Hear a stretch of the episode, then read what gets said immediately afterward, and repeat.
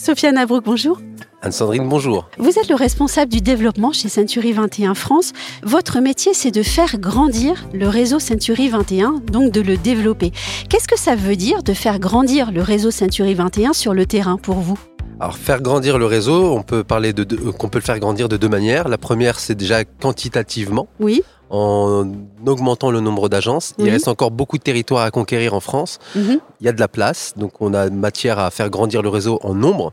Et puis il y a une deuxième manière de faire grandir le réseau, c'est, ah, je vous le devinez assez facilement, c'est qualitativement. Oui. Et pour ça, non pas qu'on ait des franchisés qui soient pas qualitatifs, mais insuffler du sang neuf, Mhm. eh ben, ça permet de régénérer, parce qu'on est quand même un réseau de franchises qui est basé sur de la prestation de services.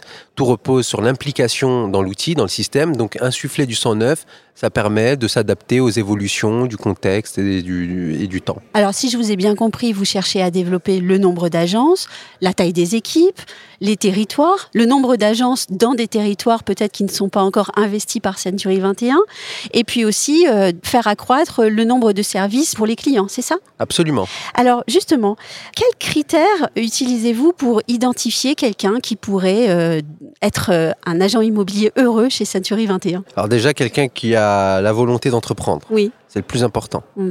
Parce qu'une fois qu'on on a la volonté d'entreprendre, derrière, il y a des critères qui se veulent objectifs, mais qu'on peut toujours faire évoluer. Ça va être la capacité à avoir une carte professionnelle. oui. Moi, quelqu'un aujourd'hui qui n'est pas éligible à l'obtention de la carte professionnelle d'agent immobilier, Mm. j'ai la possibilité, via nos parcours de formation, de le rendre éligible. Oui. Il y a euh, le critère de l'argent, c'est important, on entreprend, donc ça nécessite d'avoir un peu de ressources financières. Là aussi, si l'apport n'est pas au rendez-vous le jour J, ben, on peut le faire évoluer, on peut euh, mettre un plan de travail de manière à ce que euh, le, le candidat dope sa capacité financière. Après, il y a un autre critère qui est le secteur. Ben, il faut bien entendu de se développer sur des endroits où on n'est pas. Oui. Donc on va être vigilant à ne pas euh, perturber l'écosystème euh, existant du réseau Century 21 en implantant les candidats là où il y a de la place. Et après, il y a des critères qui sont purement subjectifs. La capacité à entreprendre, Ça, c'est pas donné à tout le monde. exactement. Euh, ça répond bien souvent à une volonté euh, quasi philosophique de changement et euh, la capacité à le faire dans un réseau normé comme le nôtre.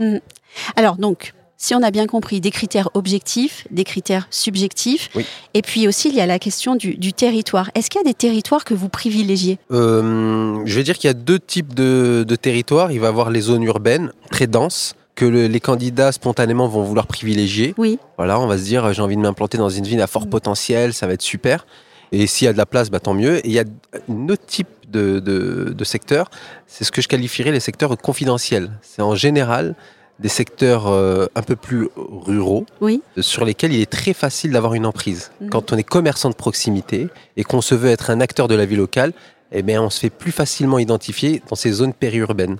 Est-ce qu'on doit être de ce territoire-là? Ça serait mieux, Oui. mais c'est pas une absolue nécessité. Mhm. Je vais revenir à, à la question de la, de la capacité à entreprendre et, et à le faire euh, en même temps dans un réseau normé. Ça, c'est très important, je crois. Parce que euh, ça dépend aussi de la, de la personnalité de la personne, en fait. Est-ce qu'elle peut apprendre à le faire au sein d'un réseau euh, ou est-ce qu'elle doit quand même avoir ça en elle, c'est-à-dire être une personne qui sait se conformer à un système tout en étant quand même créatif? Bien sûr, il faut les deux. Oui. En fait, il faut se conformer parce que quand on intègre le réseau Century 21, on va pas réinventer le fil à couper le beurre. Le Mhm. réseau, il a quasiment 40 ans d'existence. Donc si on arrive avec ses gros sabots en se disant qu'on va tout révolutionner, Oui. ah, c'est un peu délicat. Oui. En revanche, il est absolument nécessaire d'apporter sa pierre à l'édifice. Et ça, on le fait comment? Eh ben, comment on le fait C'est que déjà, nous, on a un petit secret de cuisine, c'est qu'on a une, une- mis en place toute une ingénierie qui permet de faire circuler l'information de haut en bas. C'est-à-dire que le collaborateur qui délivre le service final au client, il n'est pas exclu de notre organisation, nous, on l'observe au quotidien. Et on sait prendre ce qu'il fait de mieux pour le réinsuffler au sein du réseau. Donc c'est un, un cercle vertueux comme ça qu'on qu'on alimente en permanence.